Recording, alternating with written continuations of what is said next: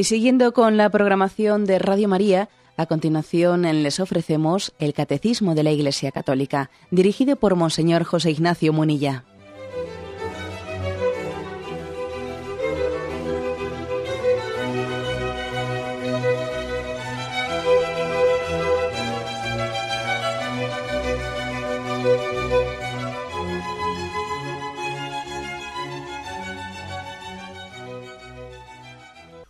Más, con la gracia del Señor, proseguimos el comentario del catecismo de nuestra Madre la Iglesia.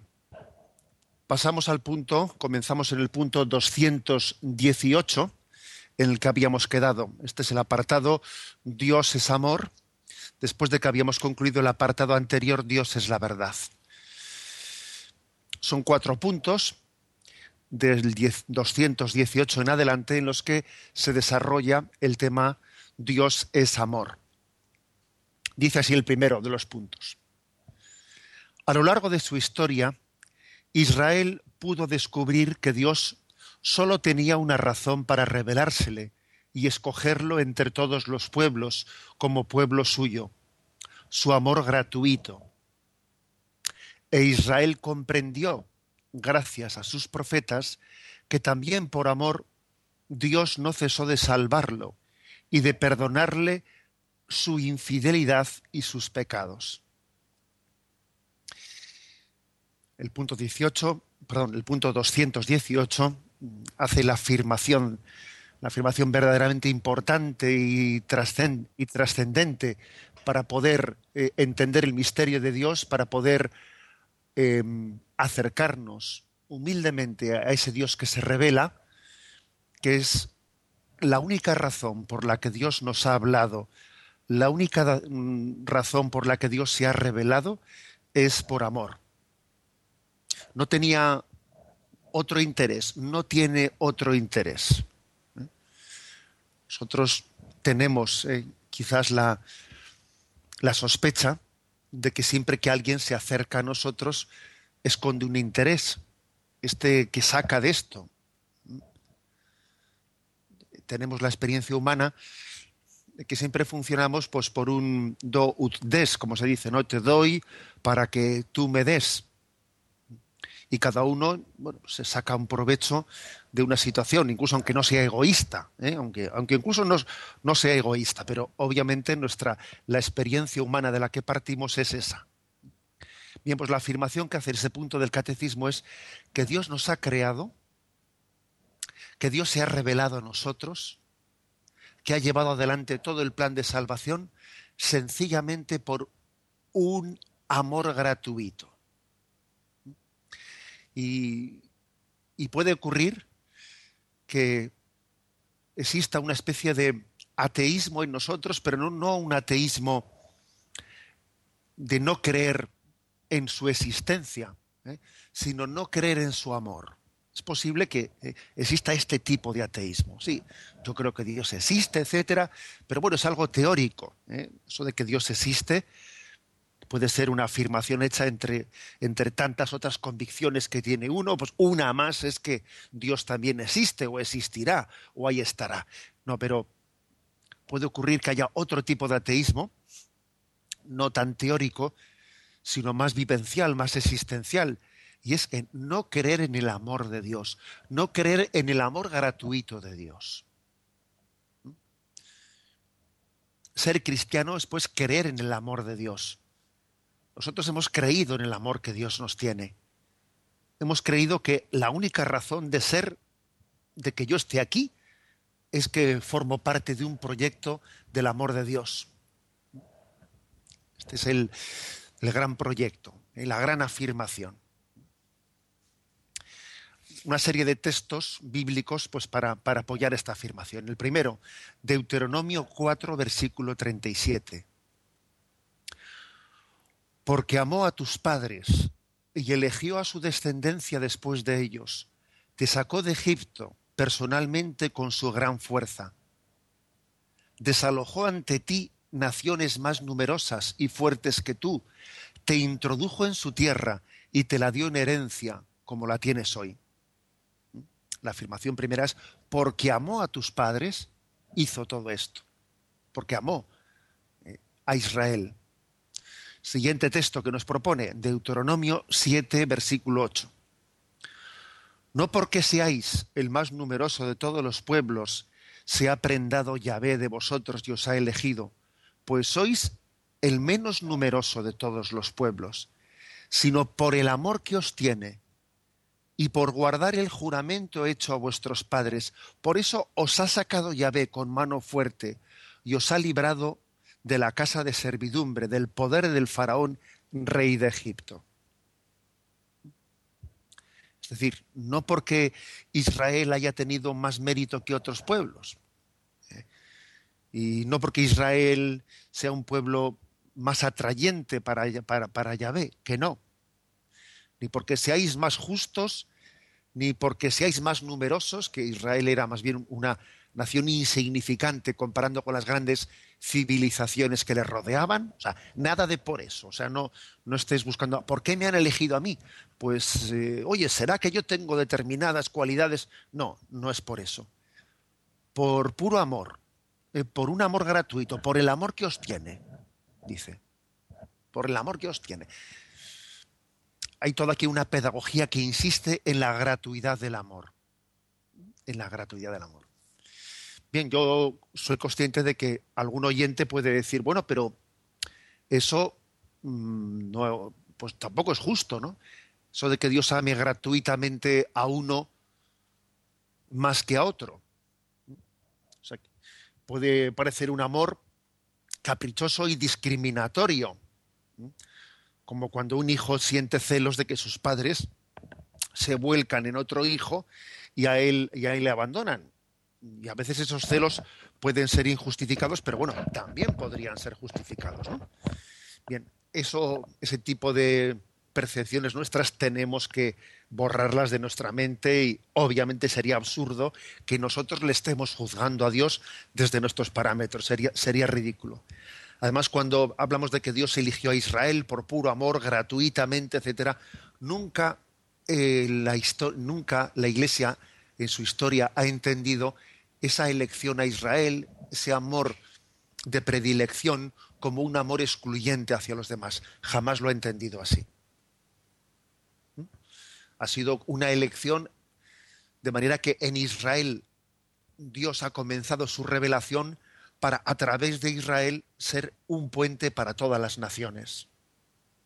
Precisamente uno de los pecados de Israel consistió en entender el haber sido, en haber comprendido equivocadamente ese haber sido pueblo elegido, nación santa, ese haber sido objeto de la predilección de Dios, lo entendió equivocadamente, enorgulleciéndose de ello, como si hubiese nacido esa elección de Dios, pues por sus méritos de raza, en vez de haber entendido que era un don gratuito de Dios, del que él era depositario para ser testigo de ello y transmisor de ello a todas, a todas las naciones. En resumen, que no podemos ¿eh? aplicarle a Dios esquemas nuestros de celos, de decir eh, yo tengo derecho igual que los demás, es decir, a veces aplicamos en Dios una serie de ideologías nuestras que no que hacemos el ridículo. ¿eh? Si me permitís la expresión, hacemos el ridículo proyectando en Dios ese tipo de esquemas nuestros. ¿no? le juzgamos a Dios desde nuestros esquemas democraticistas o como queráis llamarlos. ¿eh? Bien, siguiendo esta, esta, explicación, también se nos propone el Deuteronomio 10.15. Mira, de Yahvé tu Dios son los cielos y los cielos de los cielos, la tierra y cuanto hay en ella.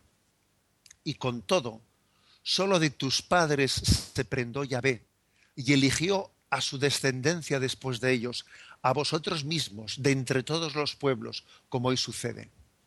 Mira, de tus padres se prendó Yahvé. Y, y uno dice, ¿y por qué esta elección? Fijaros que, que para entender esto, pues igual uno tiene que decir, voy a aplicarlo a mi caso concreto y, y, me impresiona, por ejemplo, el que, el que Dios me haya elegido a mí pues para la vocación sacerdotal. Cuando un joven o una joven siente que el Señor le ha llamado a la vida consagrada, la verdad es que dice, ¿por qué has fijado tus ojos en mí? ¿Por qué fijó el Señor sus ojos en María, en aquella doncella de Nazaret. Dios la eligió porque era especialmente santa, o más bien la hizo santa porque la había elegido. Sin duda alguna es lo segundo, no es lo primero. Dios no elige a los capacitados, sino que capacita a los elegidos, ¿eh? como dice San Agustín. O dicho de otra manera, Dios no nos elige, no ha puesto sus ojos en nosotros porque seamos buenos, sino al revés. Estamos llamados a ser buenos, a ser santos, porque Él ha puesto sus ojos en nosotros. Es la elección de Dios la que, la que realiza una llamada a que seamos santos. Pero no es que Dios nos ha elegido porque seamos buenos, no, no. Eso no es así. Dios nos ha elegido por un amor gratuito, por un amor que posibilita la, la bondad. O sea, el amor de Dios precede a ningún mérito nuestro. Lo precede. Luego Dios, después de habernos llamado y elegido y habernos amado, espera de nosotros una respuesta. Obviamente tenemos que responder a ese amor de Dios, al amor se le responde con amor y, de ahí se tendrá que derivar una respuesta que tendrá que eh, conllevar un mérito. Pero el mérito no es anterior, es posterior. Es posterior. ¿eh? Es decir, que como veis, estamos aquí insistiendo, ¿no? Por activa y por pasiva, en que Dios actúa por amor y uno no tiene que, o sea, no, se tiene ni que imaginar, ¿no? Ningún otro tipo de, de razón de ser en la actuación de Dios. Isaías 43, versículo del 1 al 7, otro texto se nos dice, ahora, así dice Yahvé, tu creador, Jacob, tu plasmador Israel, no temas, que yo te he rescatado, te he llamado por tu nombre, tú eres mío. Si pasas por las aguas, yo estoy contigo. Si por los ríos, no te anegarán. Si andas por el fuego, no te quemarás, ni la llama prenderá en ti, porque yo soy Yahvé tu Dios, el Santo de Israel, tu Salvador. He puesto por expiación tuya a Egipto, a Cus y Seba en tu lugar. Dado que eres precioso a mis ojos, eres estimado y yo te amo. Pondré la humildad en tu lugar y los pueblos en pago de tu vida. No temas que yo estoy contigo. Desde oriente haré volver tu raza y desde poniente te reuniré diré al norte, dámelos, y al sur, no los retengas. Traeré a mis hijos de lejos y a mis hijas de los confines de la tierra, a todos los que me llamen por mi nombre, a los que mi gloria, a los que por mi gloria creé, plasmé e hice. Texto este de Isaías 43, en el que se proclama el amor libérrimo de Dios oiga, que es que Dios ama libremente y al amor de Dios no se le puede pedir cuentas, ¿no? Nosotros en nuestro esquema decimos, bueno, pues que Dios no sé si es democrático, pero ¿qué democrático? Pero no, no, no hagamos el ridículo proyectándole o pretendiendo que Dios pase por esos esquemas nuestros, ¿no? Dios ama libremente. Dios tiene que hacer las cosas igual con todos? Pues no, no. Sería ridículo pensar que Dios tenga que, eh, con cada uno de sus hijos, eh, llevar el mismo plan de salvación con todos. Pues no. Y además, no te compares con el otro. Dios te ama a ti personalmente y con un amor, con un amor que ha pensado para ti desde toda la eternidad. Y ahora a veces nuestro lío suele ser, bueno, pero es que eso es discriminación, porque yo quisiera que también el plan del otro también lo tuviese conmigo. Mira, no mires ni a la derecha ni a la izquierda, mira, mira adelante y mira arriba y mira que el Señor te mira, te mira y tiene un plan contigo. No vaya a ser que por empezar aquí a pedir explicaciones y por preguntar lo que no eres capaz de entender, mientras tanto estés desperdiciando, ¿eh? Estés desperdiciando la ocasión de acoger ese amor personal que Dios te tiene. ¿Eh? Luego, Dios nos ama de una manera superior a la que nosotros podríamos haber imaginado. ¿Eh? No perdamos, yo creo que sacaría de esto esta conclusión, ¿no? No perder el tiempo ¿eh? en cuestionar por qué de esta manera, por qué, por qué Dios no, no eligió en vez de a Israel solo a todos los pueblos a la vez? ¿Por qué no, no hizo una especie de asamblea de naciones? No, no, hagamos el ridículo ¿eh? con ese tipo de cuestiones. No pretendamos meterle a Dios en nuestros esquemas.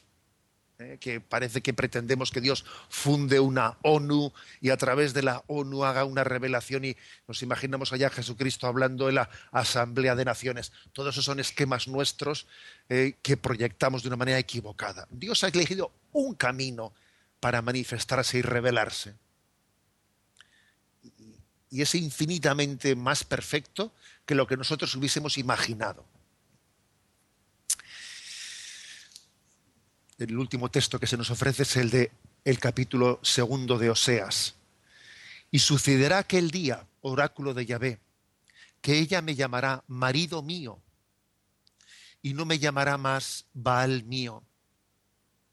Ella se refiere a Israel, a su esposa, a cada uno de nosotros, esposa de Yahvé.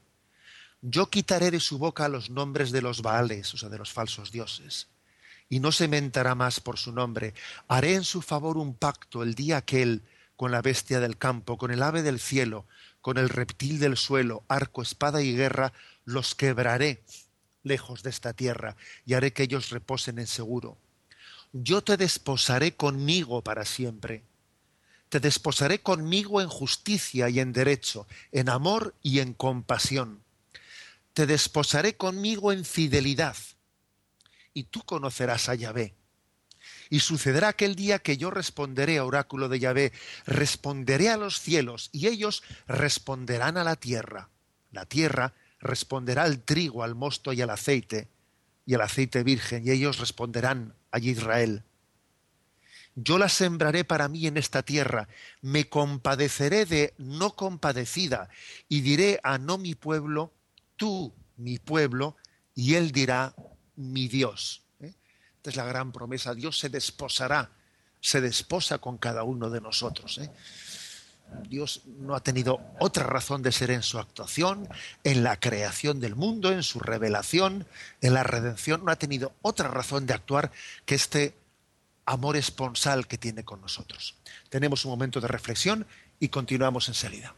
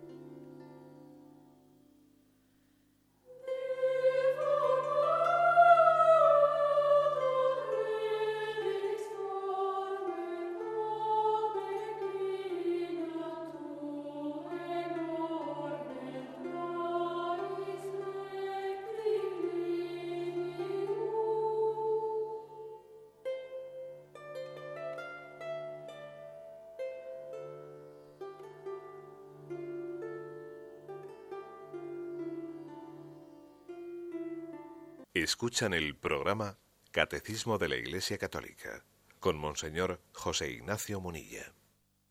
Continuamos en esta edición del Catecismo pasando al punto 219. Os recuerdo que el título del apartado que comentamos hoy es Dios es amor. Dice el punto 219. El amor de Dios a Israel es comparado al amor de un padre a su hijo. Este amor es más fuerte que el amor de una madre a sus hijos. Dios ama a su pueblo más que un esposo a su amada. Este amor vencerá incluso las peores infidelidades. llegará hasta el don más precioso. Tanto amó Dios al mundo que dio a su Hijo único. Lógicamente, para que el amor de Dios se revele a nosotros, tenemos que echar mano, como siempre decimos, de las imágenes, ¿eh? de las imágenes de las analogías humanas. ¿eh? Y las analogías del amor para nosotros son el amor paterno-filial, el amor de amigo, el amor esponsal, y, de todas esas imágenes Dios se sirve para darnos a entender cuál es su relación con nosotros. ¿eh? Comparando el, amor de un padre a su hijo. Oseas, o profeta Oseas capítulo 11, versículo 1. Cuando Israel era niño, yo lo amé, y de Egipto llamé a mi hijo.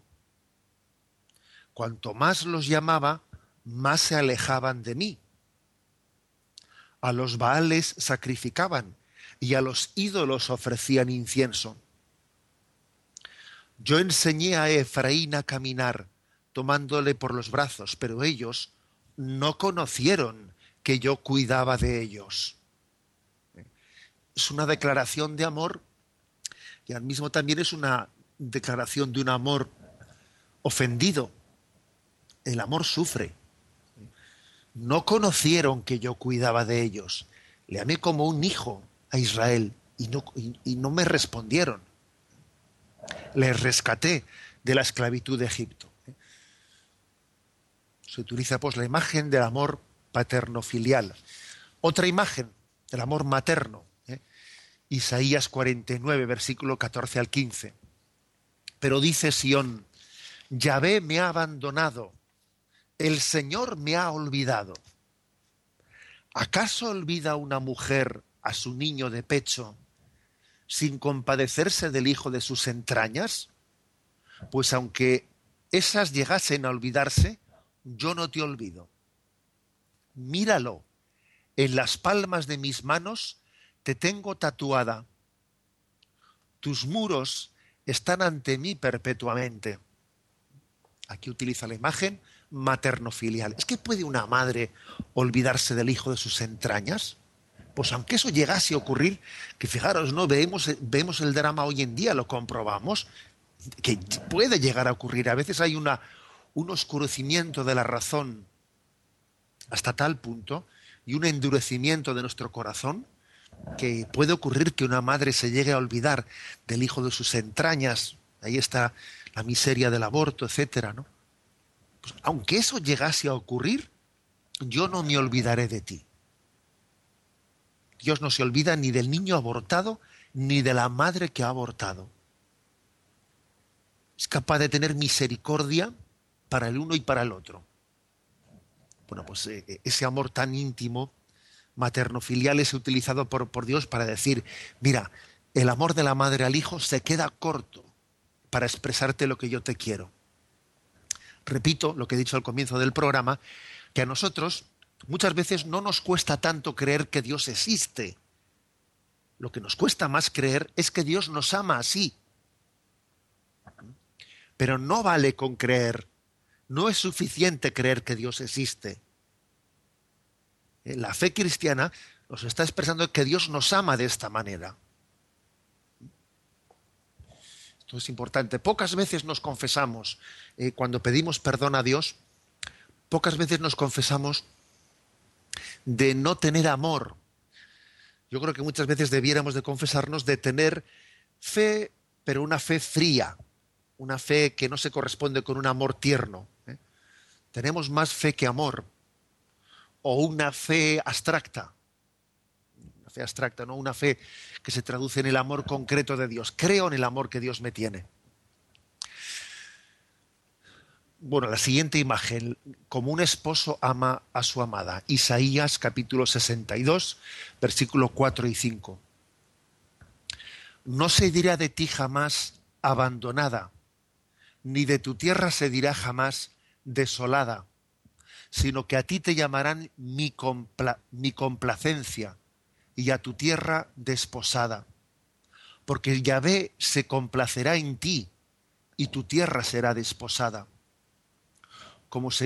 Porque como se casa joven con doncella, se casará contigo tu edificador, y con gozo de esposo por su novia se gozará por ti tu Dios. Bueno, este es un texto que todavía quizás, en, cierto sentido, nos impresiona más que el anterior, porque, claro, la imagen del amor paternofilial o maternofilial es una imagen en la que uno, bueno, el niño o la niña lo recibe todo, él a la madre, pues es que, ¿qué le va a dar a la madre? ¿Eh? Es un amor totalmente pasivo, en el sentido de que un niño recién nacido lo recibe todo. Pero el amor esponsal todavía es una imagen que impacta más. Impacta más porque eh, la esposa, frente al esposo, recibe pero da. Y también el esposo, que el esposo es Dios, el esposo busca su complacencia en la esposa. ¿eh? Es decir, que espera de ella una, eh, una, respuesta. Hombre, de un niño recién nacido no esperas nada, más que que abra la boca y que, y que mame. Pero pero, pero de una esposa se espera una correspondencia consciente, libre.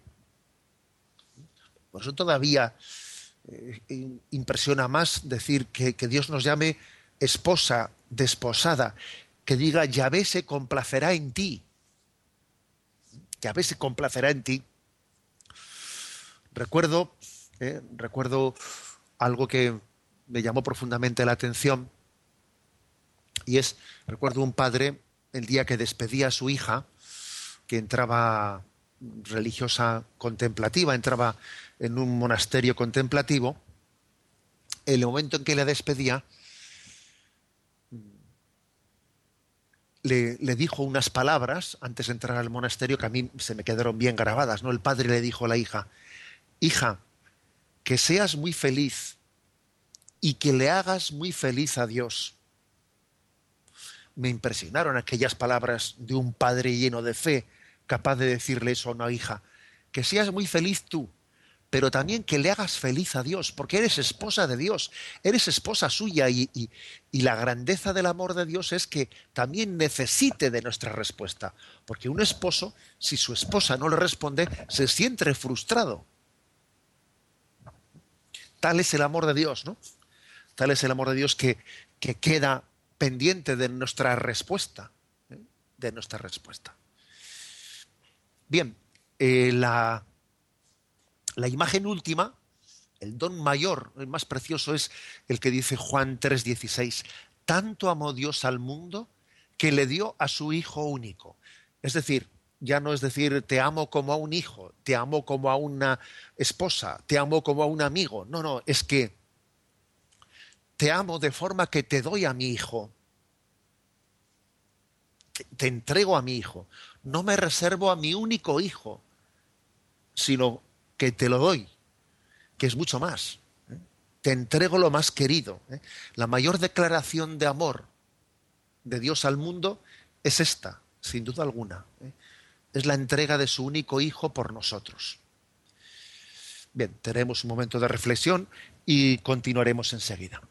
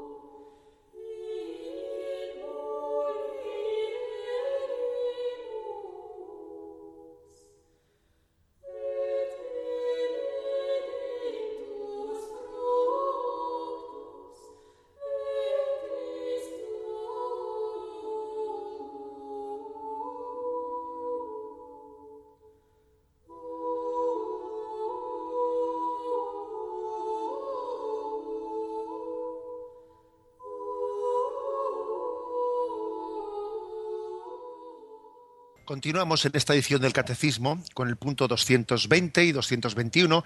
Queremos terminar el apartado Dios es amor. Dice el 220.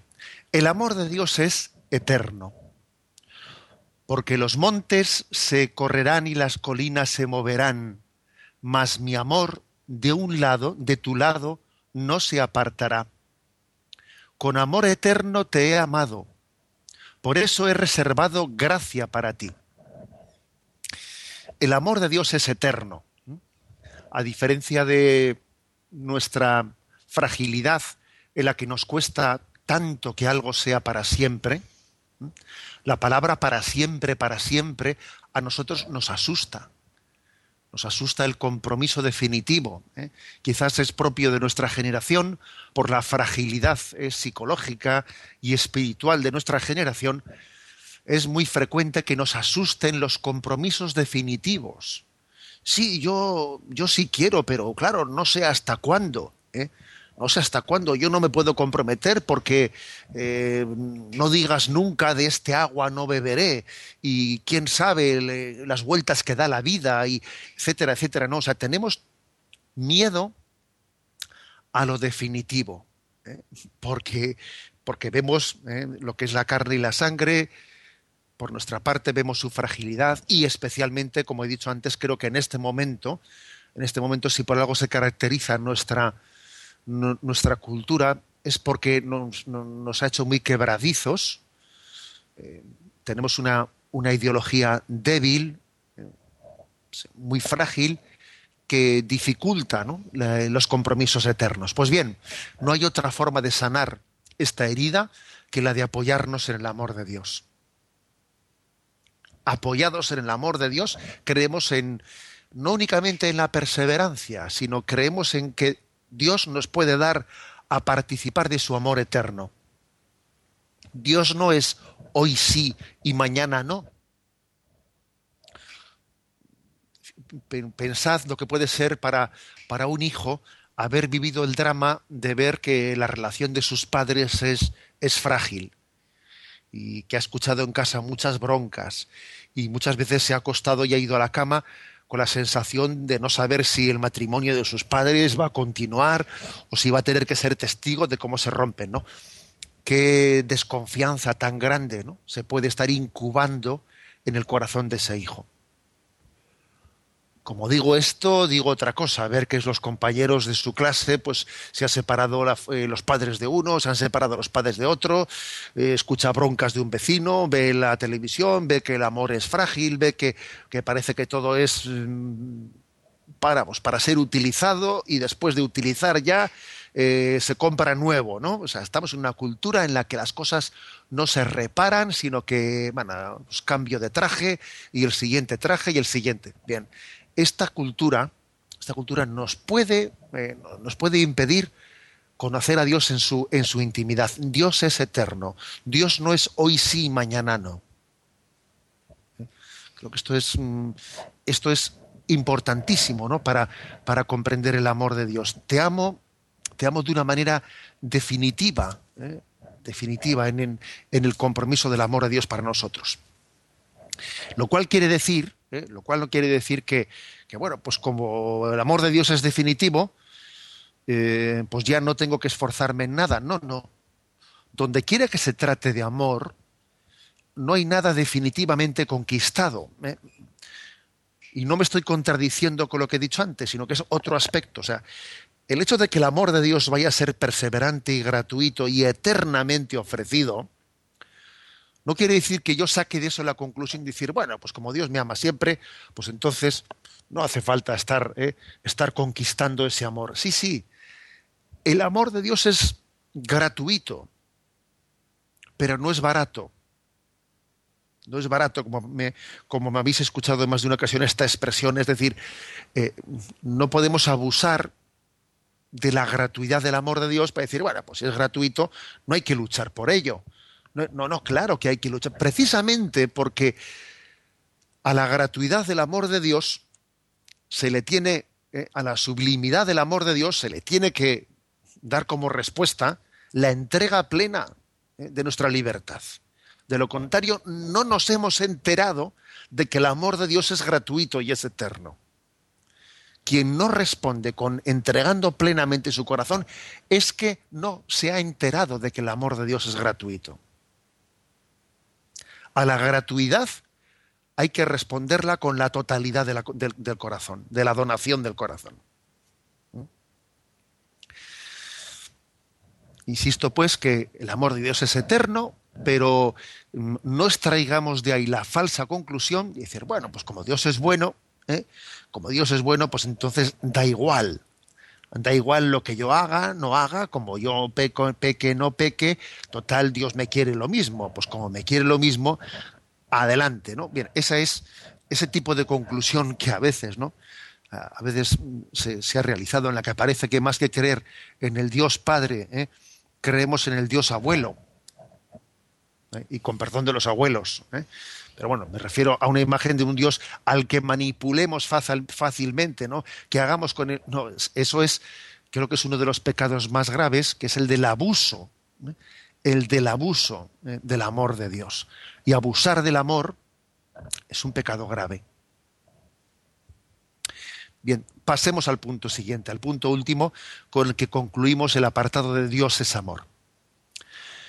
Pero San Juan irá todavía más lejos al afirmar, Dios es amor.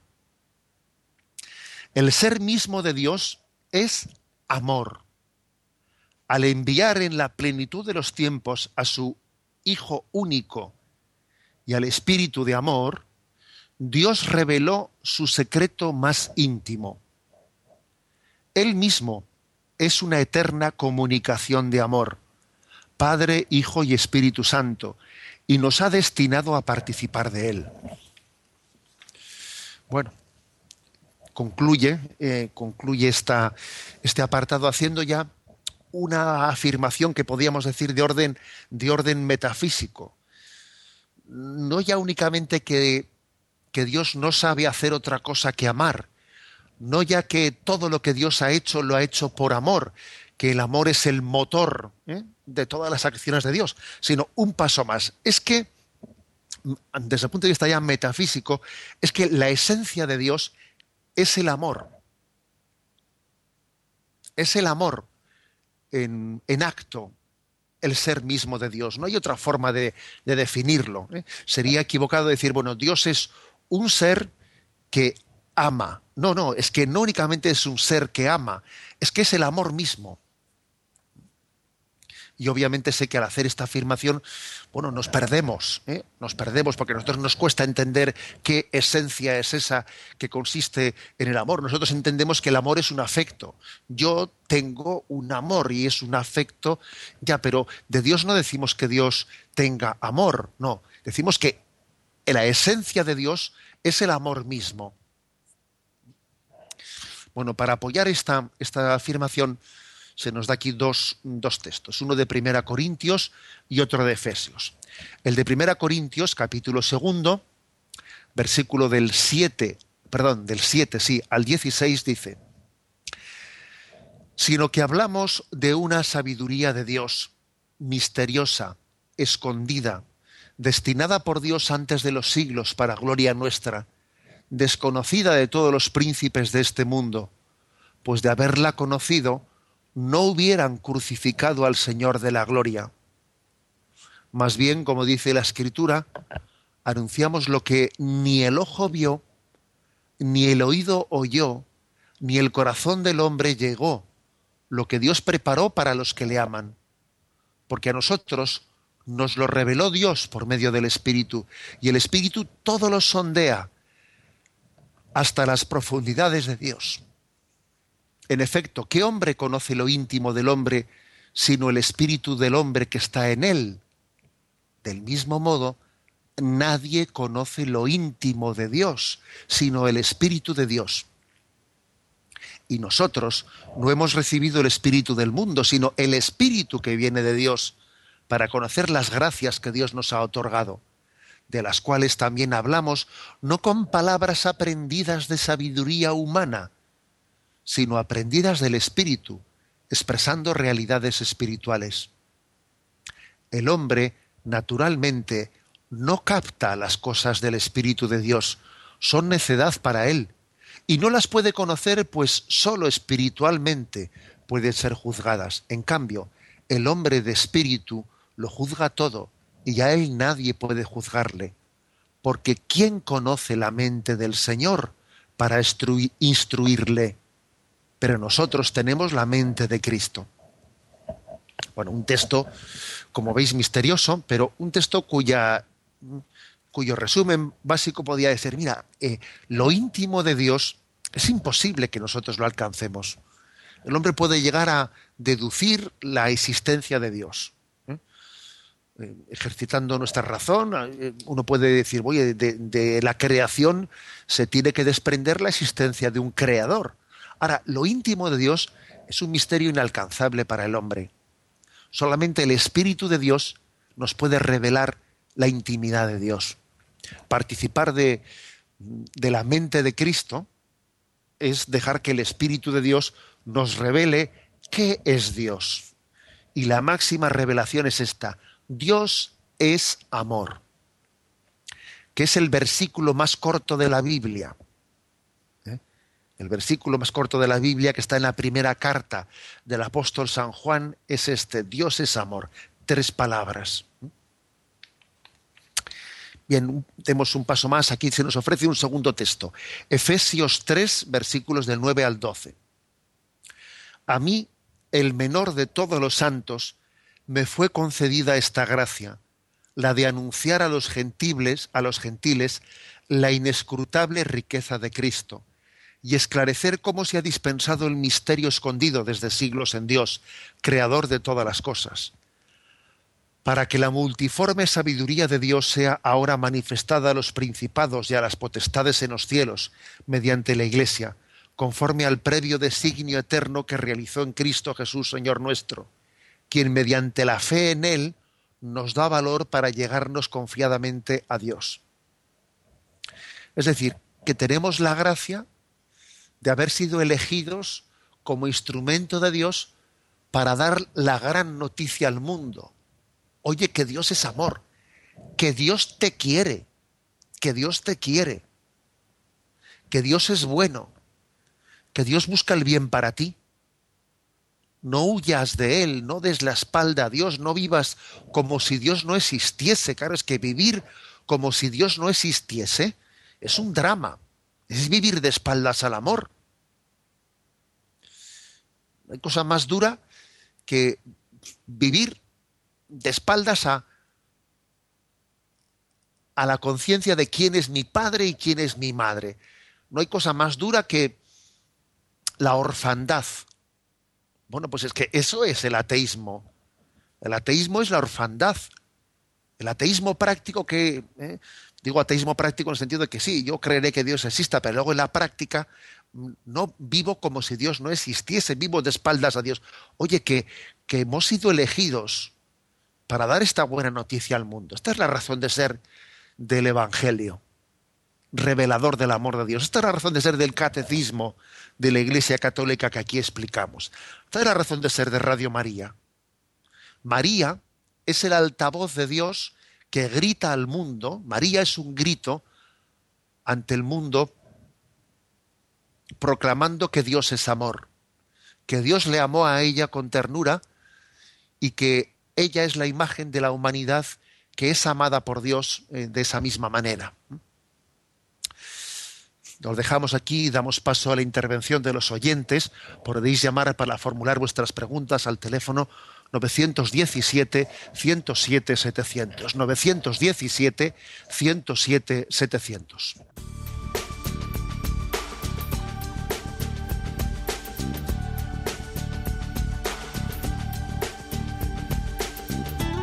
Radio María le ofrece la oportunidad de recibir en su casa sus programas favoritos.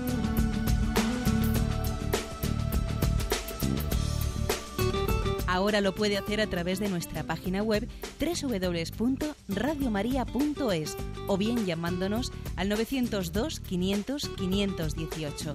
902 500 518. Pídanos el programa que más le interesa en cualquiera de sus emisiones, especificando el día y la hora que lo ha escuchado.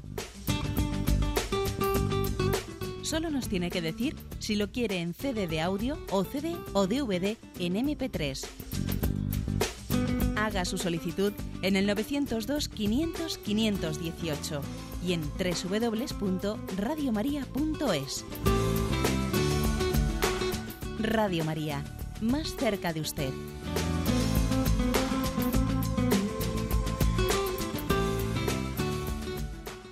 Sí, buenos días, ¿con quién hablamos? Mire, era, eh, la pregunta la siguiente. Usted nos acaba de decir, vamos, estamos hartos de ya escuchando que, que Dios es amor. Pero luego, nuestro Señor Jesucristo, sobre todo ahora en las palabras, en las parábolas de historias del Evangelio, bueno, pues eh, cuando le pregunta a los a, la gente, ¿no? Dice, ¿habéis entendido lo que he dicho? Le contestan, sí.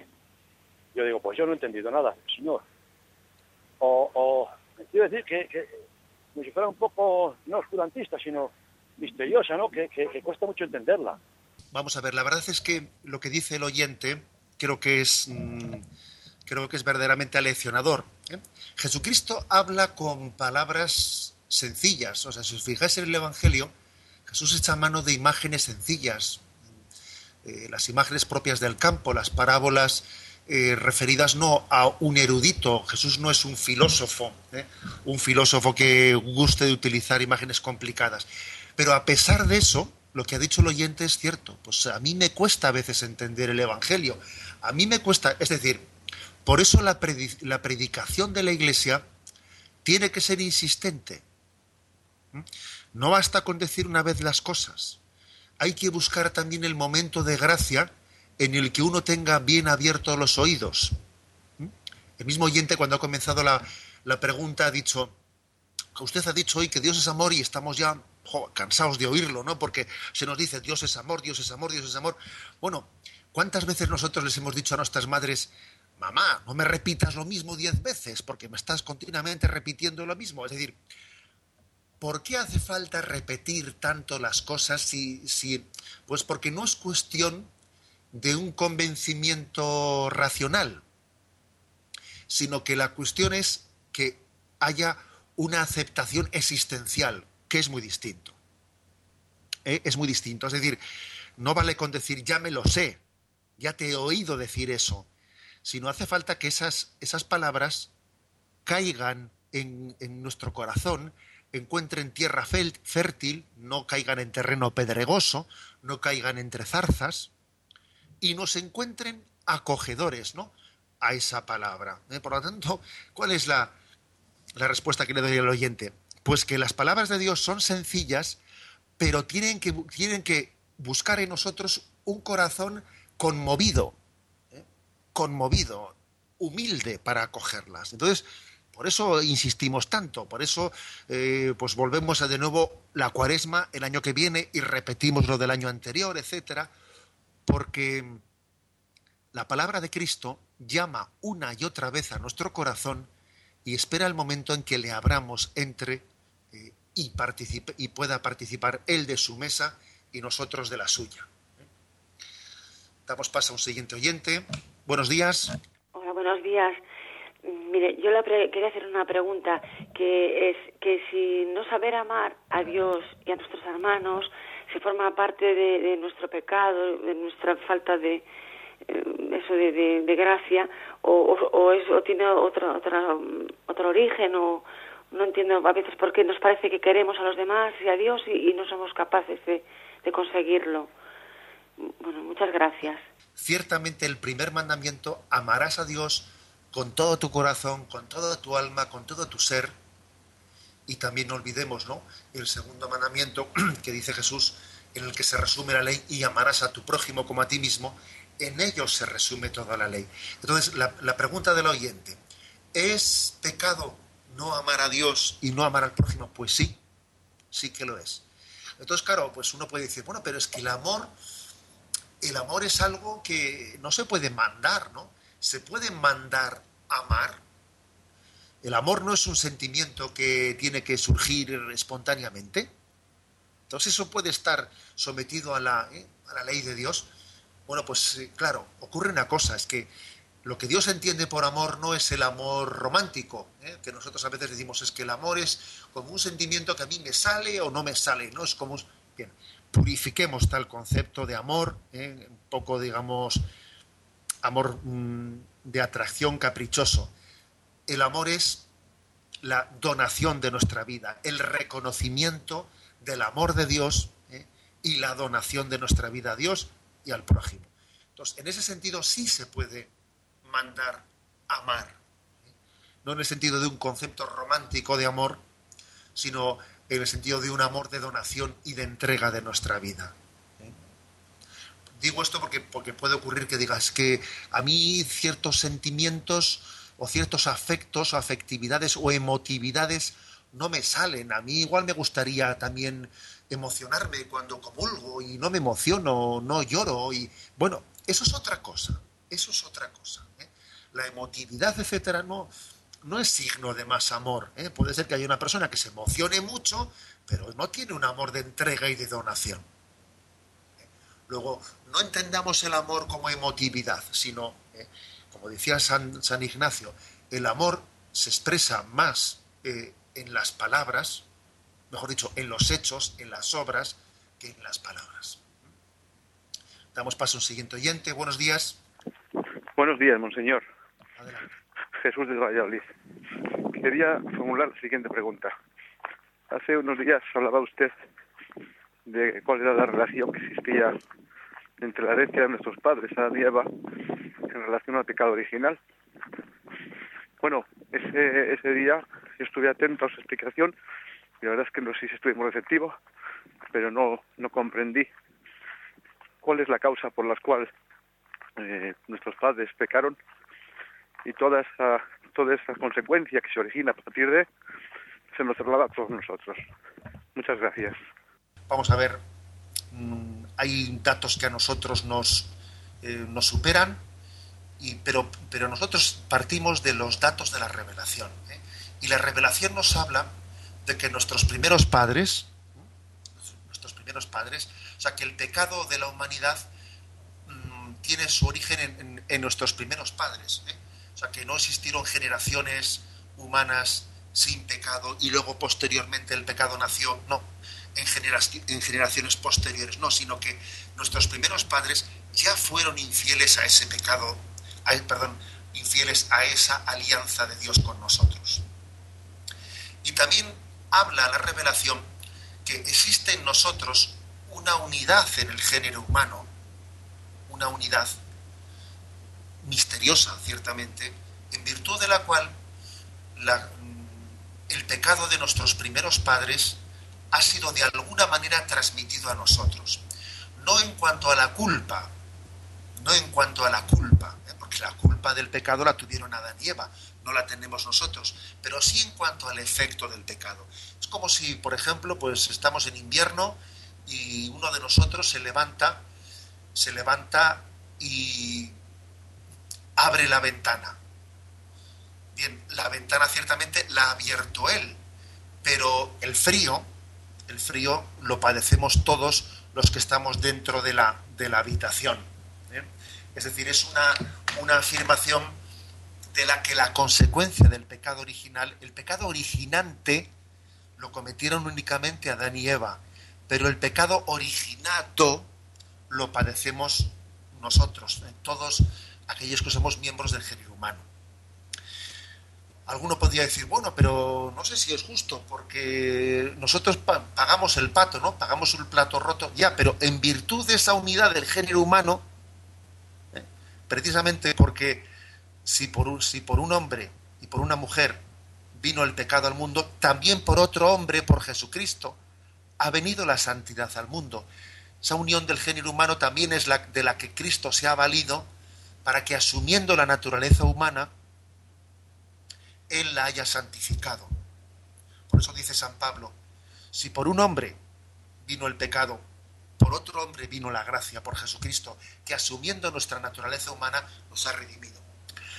A esto añado también el hecho de que yo, mm, cuando se me ha preguntado por el pecado original, siempre he dicho, eh, no hablemos del pecado original eh, como un concepto químicamente puro, porque nosotros, además del pecado original que hemos recibido, hemos cometido nuestros pecados personales. O sea que eh, no, digamos es que el problema está en que yo recibí esa herencia de una naturaleza caída de Adán y Eva, ya, eso más tus pecados personales, ¿no?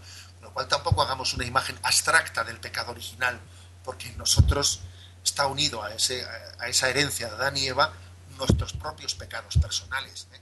Luego creo que en vez de teorizar, lo que tenemos que hacer es abrirnos ¿no? pues a la redención de Jesucristo. Tenemos el tiempo cumplido y me despido con la bendición de Dios Todopoderoso, Padre, Hijo y Espíritu Santo. Alabado sea Jesucristo.